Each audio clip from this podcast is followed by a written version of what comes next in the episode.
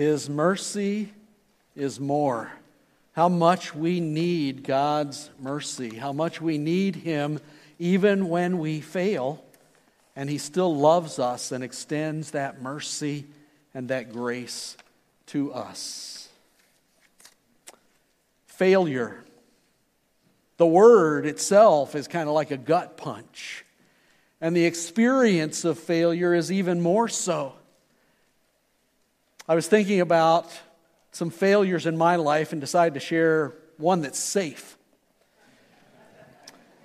When I was 16 and a half, 17, I had just had my license, hadn't had it very long, and it was a Sunday after church, and my dad asked me to take my sister and drop her off at an event that she was going to be part of. And so I took her there, and I was coming up out of the parking lot, which was kind of a slope up, and I was turning left. And so when I accelerated to get up the slope and to turn left, I hit a patch of ice.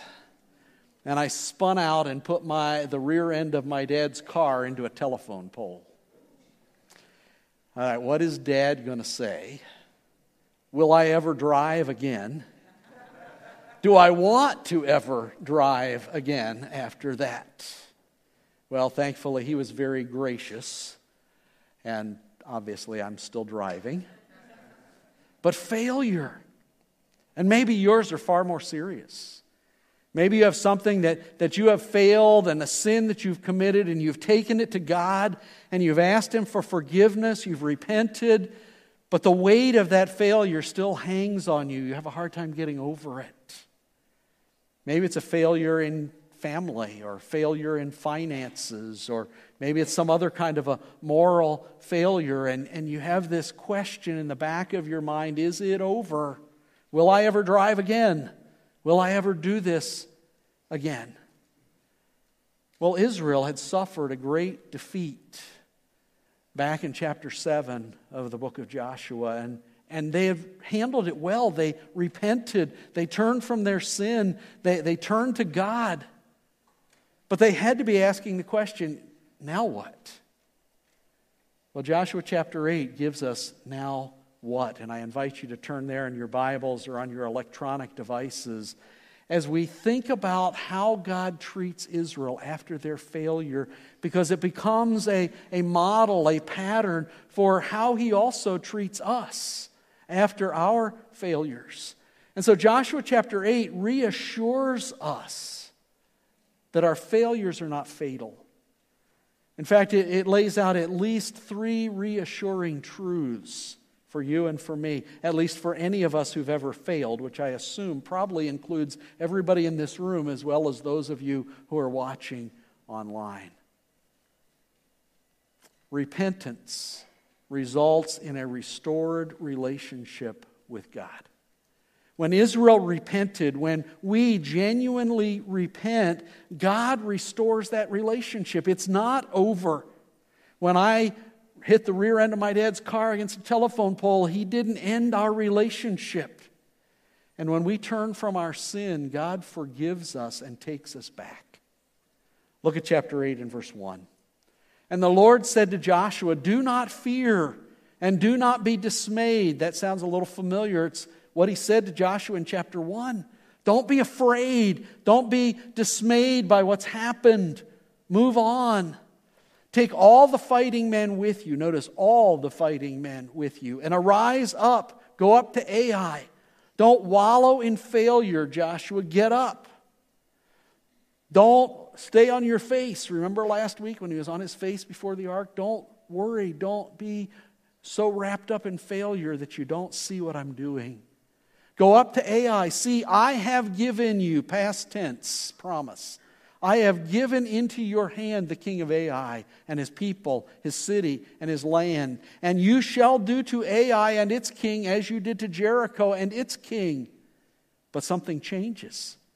Only its spoil and its livestock you shall take as plunder for yourselves. If only Achan had waited lay an ambush against the city behind it. I want you to notice that, that God takes the initiative here.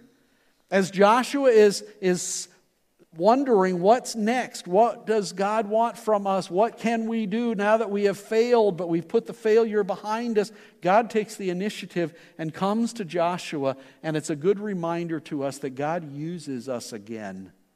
When we repent, He restores us and He uses us. We're able to hear God's voice because we've repented. The, the sin that was there isn't plugging our ears anymore. And he encourages Joshua and he, and he gives him a plan, different from Joshua's plan in chapter 7. And he says, Joshua, take the whole army. Why? Because you're weak. Without me, you're weak. And I want you to remember that. So take the whole army and set an ambush for the people. God uses us again when we fail and we come to Him in repentance. He forgives. But we follow then in obedience. Because repentance, real repentance, always results in obedience in life. We can't say, well, I'm, I'm turning away from my sin to God, but now I'm kind of go my own way after that. It doesn't work that way. If the repentance is genuine, we will follow Him in obedience. Sunday school teacher was asking her students one day, What is repentance? And a little girl said, Well, repenting means being sorry for your sins. The little boy said, Yes, it's being sorry for your sins, but it's being sorry enough to quit. And I would add to him, and to obey, to follow, to walk with God. And so, once again, in this passage, we're going to see God speaking to Joshua, Joshua hearing and relaying it to the people, and the people doing what is commanded. In fact, just as an example, look at verses 3 and 4 and kind of compare it with verses 1 and 2 that I've put on the screen for you. So Joshua and all the fighting men arose to go up to Ai. And Joshua chose 30,000 mighty men of valor and sent them out by night. And he commanded them, Behold, you shall lie in ambush against the city, behind it. Do not go very far from the city, but all of you remain ready. So Joshua gives the commands that echo the commands that God had given. And the people obey. We see the strategy beginning to unfold and we don't know how much of the details Joshua was given by God and how much he decides for God. This is God's broad parameters. So, within those broad parameters, here's what we're going to do. But notice what he says to the people. And I and all the people who are with me will approach the city, and they will come out against us just as before. We shall flee before them, and they will come out after us until we've drawn them away from the city. For they will say, They're fleeing from us just as before. So we will flee before them. Then you shall rise up from ambush and seize the city, for the Lord your God will give it into your hand. And as soon as you have taken the city, you shall set the city on fire. You shall do according to the word of the Lord. Follow God's command. See, I have commanded you. I am following God's command. I'm commanding you. So Joshua sent them out, and they went to the place of ambush and lay between Bethel and Ai to the west of Ai, but Joshua spent that night among the people. So we're introduced for the first time to the fact that Bethel is there too, to the west of Ai, and we're going to see them engaged in just a couple of moments as well. But Joshua and his people have to believe God and do the work. The president of the seminary I graduated from used to call that the divine human cooperative where, yes, God does the work, but we have to work with Him in that. God doesn't just sit back and say, I'll take care of everything, you guys just take it easy. In fact, this time He doesn't even say, march around the city and the walls will fall. This time there's an attack on the city that has to take place. And so Joshua and the people have a strategy. The main Israeli army is going to approach the city from the north. When the people of Ai come out to attack them, they're going to pretend to run like they really ran last time. You'll notice the phrase pops up as before several times. Isn't it interesting that God and Joshua actually use the past failure, running away, as a strategy for victory this time? So they're going to pretend to run away, and as they are running away, the army of Ai will be drawn out of the city. We're going to see in a moment the army of Bethel is also drawn out of the city to chase the running Israelites.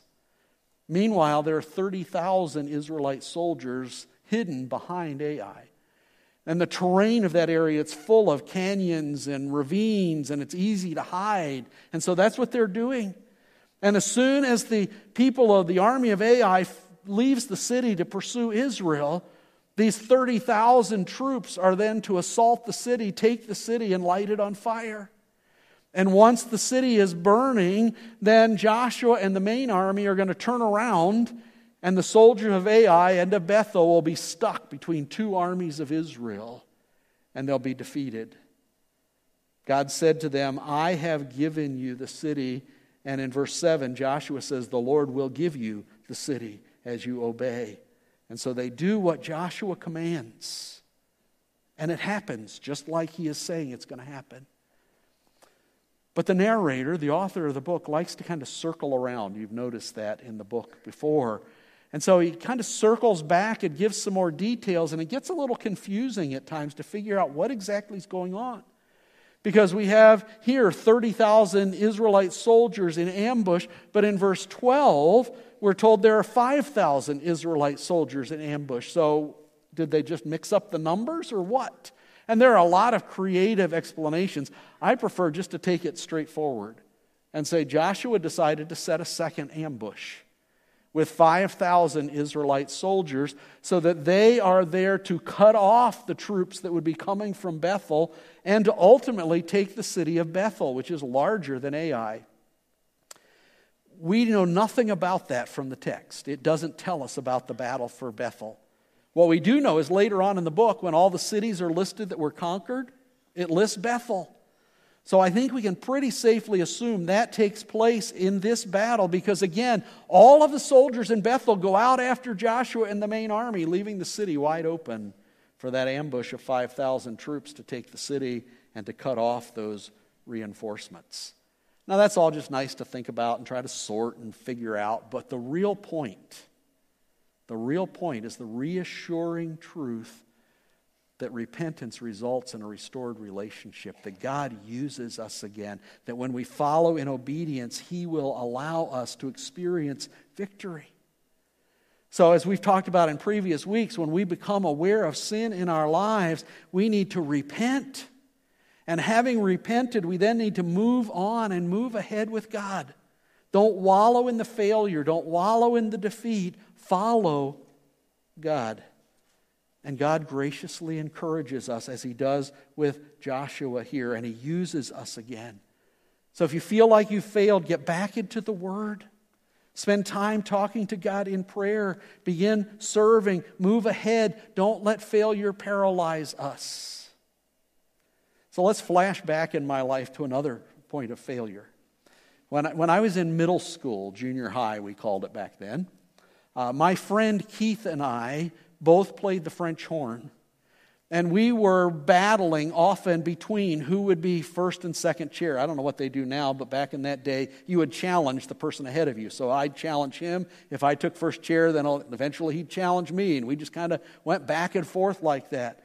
And I don't remember specifically what happened, whether it was a concert or a big rehearsal or what. But there was some point when the French horn section, led by the two of us, bombed royally. The director was not particularly happy, but he did say, You've got to learn to play again. And out of that came an inscription that my friend Keith wrote in my yearbook, which was, When you fall off the horse, get back on again. That's a good advice for life. When we fail, don't wallow in the failure. If we need to repent, we repent and we move on. We learn from our failures. We, we even use, as Israel did here, sometimes the failure to motivate us and to move us, but we move on trusting God. Repentance results in a restored relationship with God. And a restored relationship with God brings a renewed experience of God's power. When our defeat is history and we're not wallowing anymore, we're following, then God will work. And that's what we see happening in this story. We see that we can move ahead with confidence in God. That's exactly what Joshua and the troops do. Joshua arose early in the morning and mustered the people and went up, he and the elders of Israel, before the people to Ai. So you don't see a hesitancy. I'm sure there were some people who were, were afraid, were saying, What if we lose again? But not in Joshua. He gets up early in the morning and moves out. And all the fighting men who were with him went up and drew near before the city and encamped on the north side of Ai with a ravine between them and Ai. He took about 5,000 men, here's that second ambush, and set them in ambush between Bethel and Ai to the west of the city. So they stationed the forces, the main encampment that was north of the city and its rear guard west of the city. But Joshua spent that night in the valley. All the fighting men go up. The exact obedience is emphasized. He's moving forward. There's no fear of defeat. There's not even fear of dividing his army up because he knows that God is with him. Why? Because he's repented and God's restored the relationship, and now he's about to experience the power of God. Let's jump ahead a little in the story. You can read some of the rest of it later and see how it happens just as was planned. And when Joshua and all Israel saw that the ambush had captured the city, see, God is faithful. And we see God's faithfulness again. And that the smoke of the city went up. We're going to talk more about that in just a minute. Then they turned back and struck down the men of Ai. And the others came out from the city. The other Israelite troops, having now set Ai on fire, come out against them so that they were in the midst of Israel, some on this side and some on that side, and Israel struck them down until there was none left that survived or escaped. The plan works to perfection. Ai and I believe Bethel both fall. But it's not Israel that does it. Oh, sure, they're fighting, but it's God and His faithfulness that brings the victory. And, we're given a clear indication of that. In verse 1, God says, I have given you the land. And then backing up a little bit in the story, in verse 18, God unexpectedly speaks again. Then the Lord said to Joshua, Stretch out the javelin that is in your hand toward Ai, for I will give it into your hand. And Joshua stretched out the javelin that was in his hand toward the city. But Joshua did not draw back his hand, verse 26 says, with which he stretched out the javelin until he devoted all the inhabitants of Ai to destruction. See, if you read the whole chapter, what you find is that Joshua told his troops, the ones in ambush, when you see me raise my javelin, that's the signal for you to attack the city and set it on fire. So the raising of the spear was a signal to the ambushes, but you know what? It was more than that. It was a signal to the ambushes, but it was a sign that this victory was coming through God's power. Because notice, Joshua stays on top of that hill, probably where he's very visible, holding out that spear through the whole battle until it's finished, which ought to remind you of another story. Exodus 17, where Joshua is in the valley fighting the Amalekites, and Moses is on top of the mountain with the rod of God. And when he holds the rod of God up, Joshua and Israel wins. And when his arms got tired and he lowered it, they start to lose. And so Aaron and Hur come alongside of Joshua or Moses and help him hold the rod up. I think there's a deliberate reference to that in what God has Joshua do. Hold out the spear. Because it isn't you that's winning this victory, ultimately, it's me.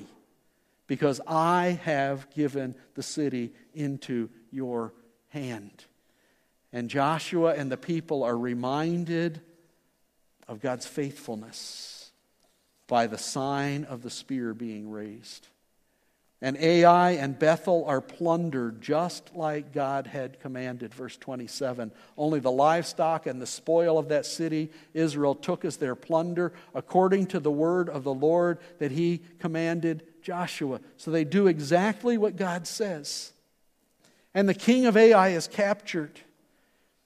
And he's brought to Joshua, and because he is a leader in rebellion against God, and because 36 men died at his hand earlier in the war, he's executed. And verses 28 and 29 tell us Joshua burned Ai and made it forever a heap of ruins, as it is to this day. Remember, I told you last week the word Ai means ruin or dump, and maybe that's why it got that name. Maybe it had that name before. And he hanged the king of Ai on a tree until evening. And at sunset, Joshua commanded, and they threw his body down, took his body down from the tree, and threw it at the entrance of the gate of the city, and raised over it a great heap of stones. Here's another mound of stones, which stands there to this day. A heap of stones that remind Israel of victory, of God's faithfulness.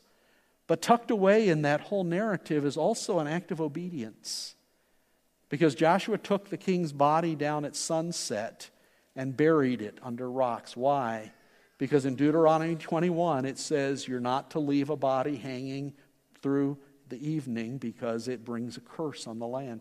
Every element Joshua is obeying, in every element God is being faithful. Because our restored relationship with God, with our obedience, brings a renewed experience of God's power. So if you feel far away from God, you need to take a step back and check what's going on. Sometimes that feeling comes simply because you're in a dry time spiritually. Those things happen to all of us. We're not disobedient. We don't need to repent.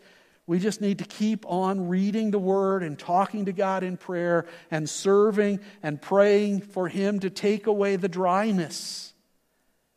But sometimes you take a step back and you say, I feel far away from God. He didn't move, I did. I walked my own way. I did my own thing, as Israel did in the first battle of Ai, because Achan was disobedient.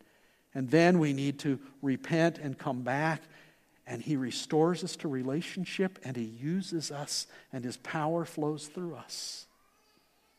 We have a great example of that in this week of Holy Week.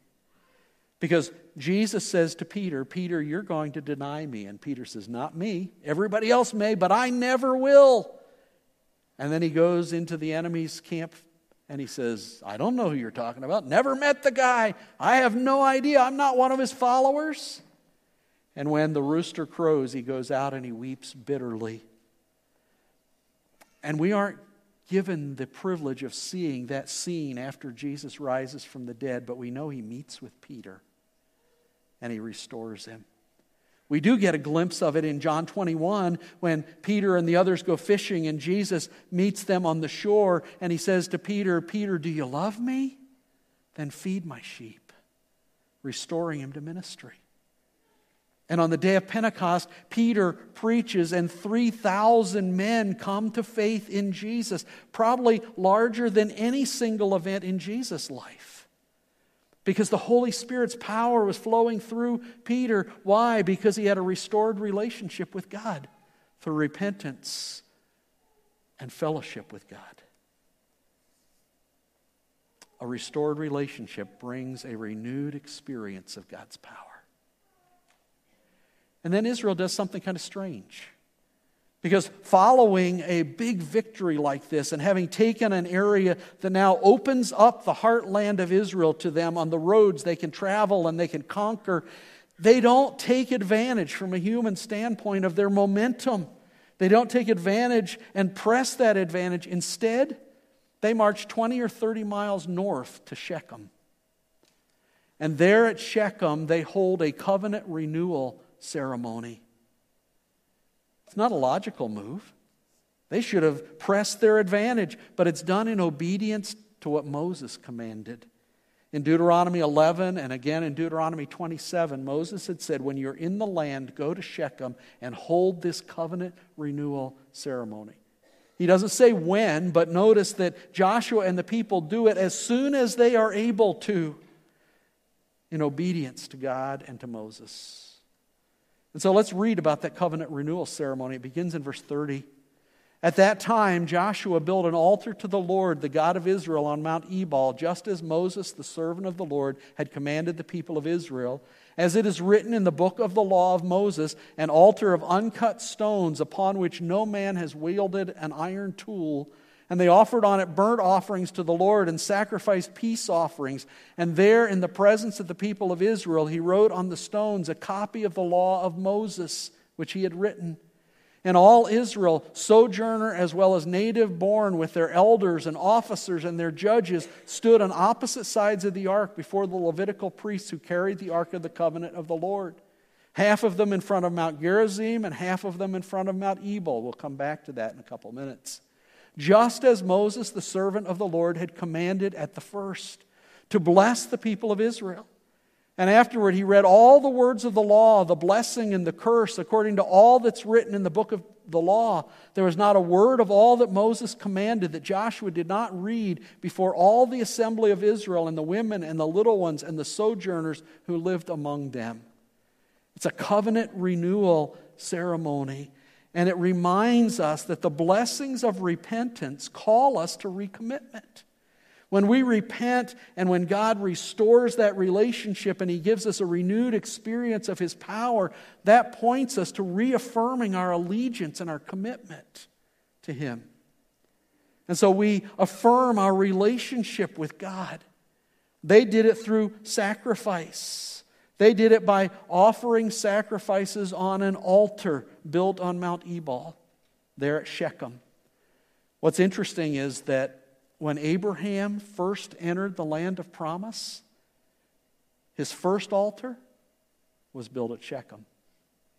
When Jacob, after his years of exile in Haran, you know, where he got his wives and families, when Jacob came back into the land, he built an altar at Shechem.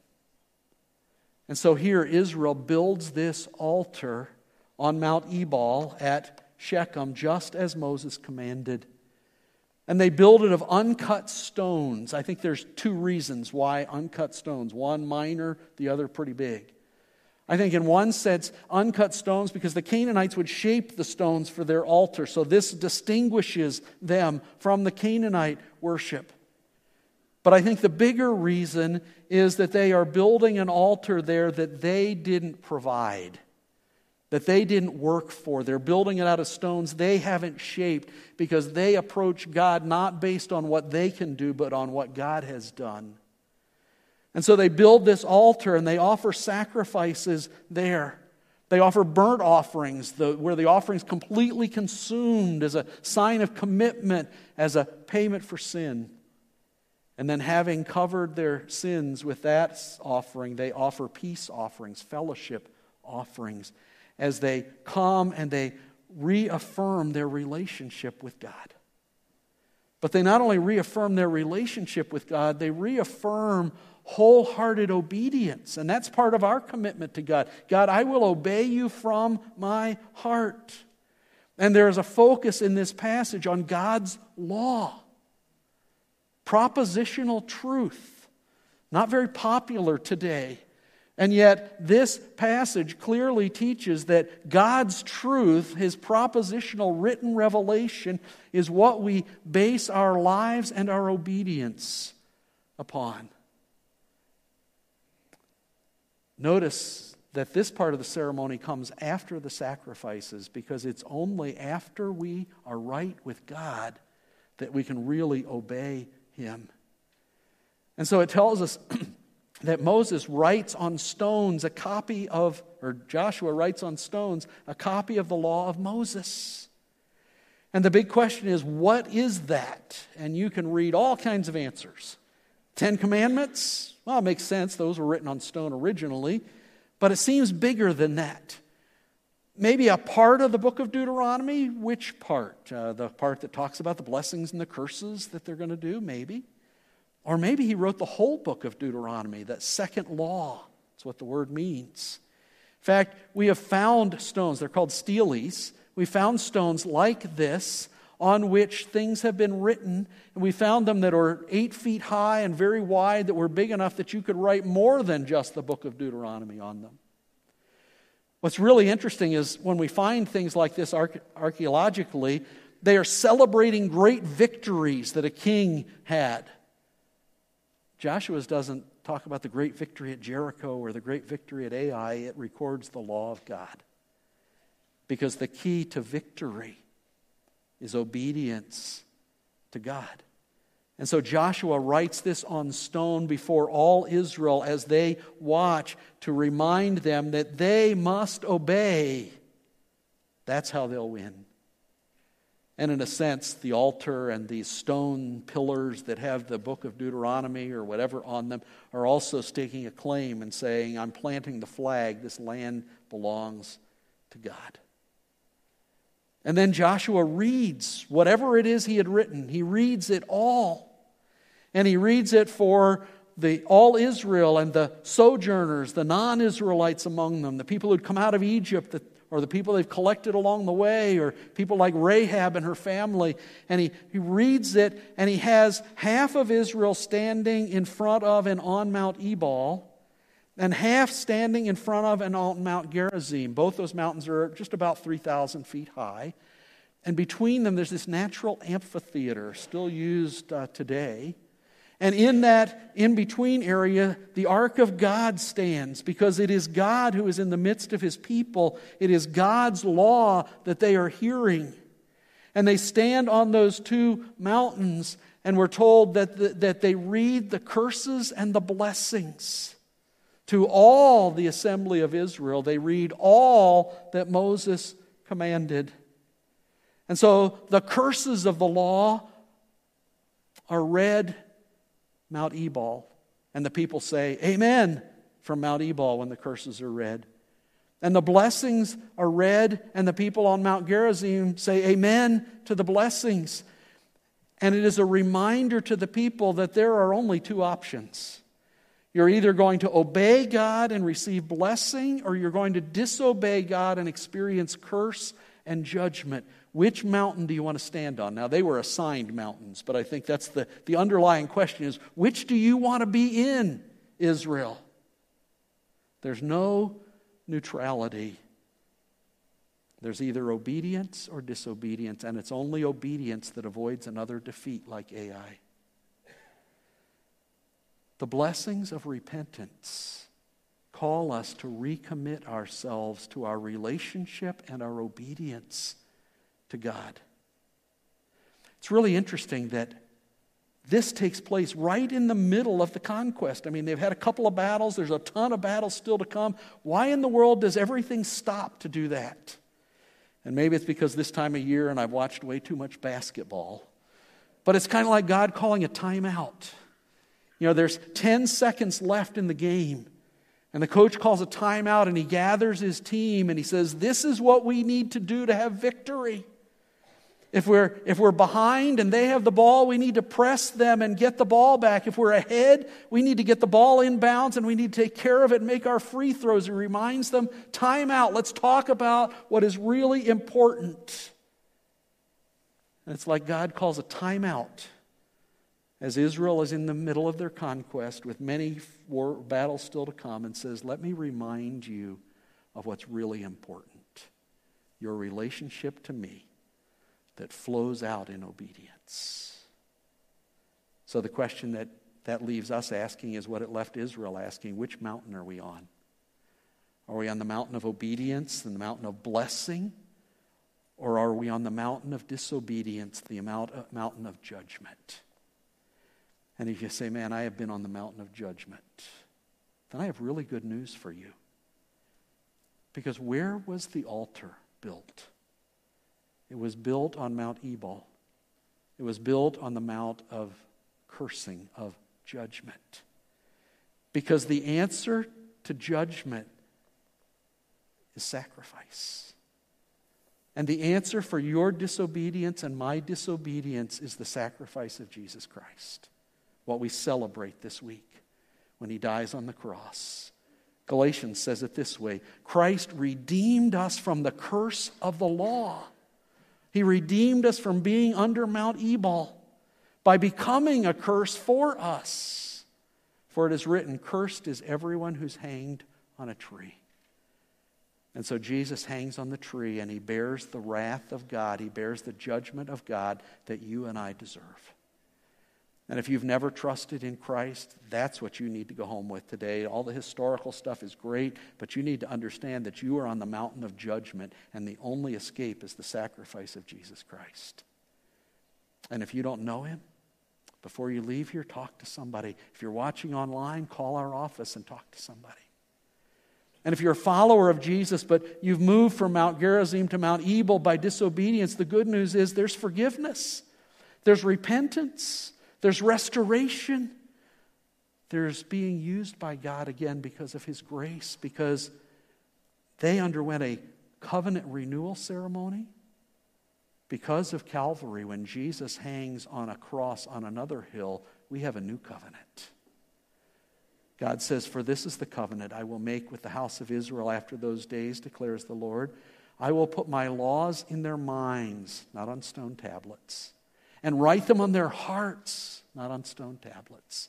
And I will be their God, and they shall be my people, for I will be merciful toward their iniquities, and I will remember their sins no more. Forgiveness, restoration, because Jesus paid for your sins and mine. And so Joshua chapter 8 gives us a preview of that by reminding us that repentance results in a restored relationship with God that then brings a renewed experience of God's power. And when we see that in our lives, it calls us to recommit ourselves to a relationship of obedience with Him. See, the cross means our failures are not fatal. So we need to repent and be restored by God's grace. That idea of restoration from failure, failure not being fatal, it's all over human literature because it's a theme that resonates with us, right?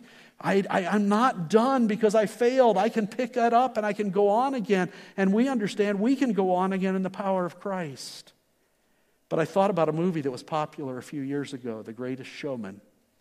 The story of P.T. Barnum, and if you've seen it, you know that, that he fails, spectacularly fails. But the song that comes near the end, from now on, he says, From now on, these eyes will not be blinded by the lights. From now on, what's waited till tomorrow starts tonight. It starts tonight.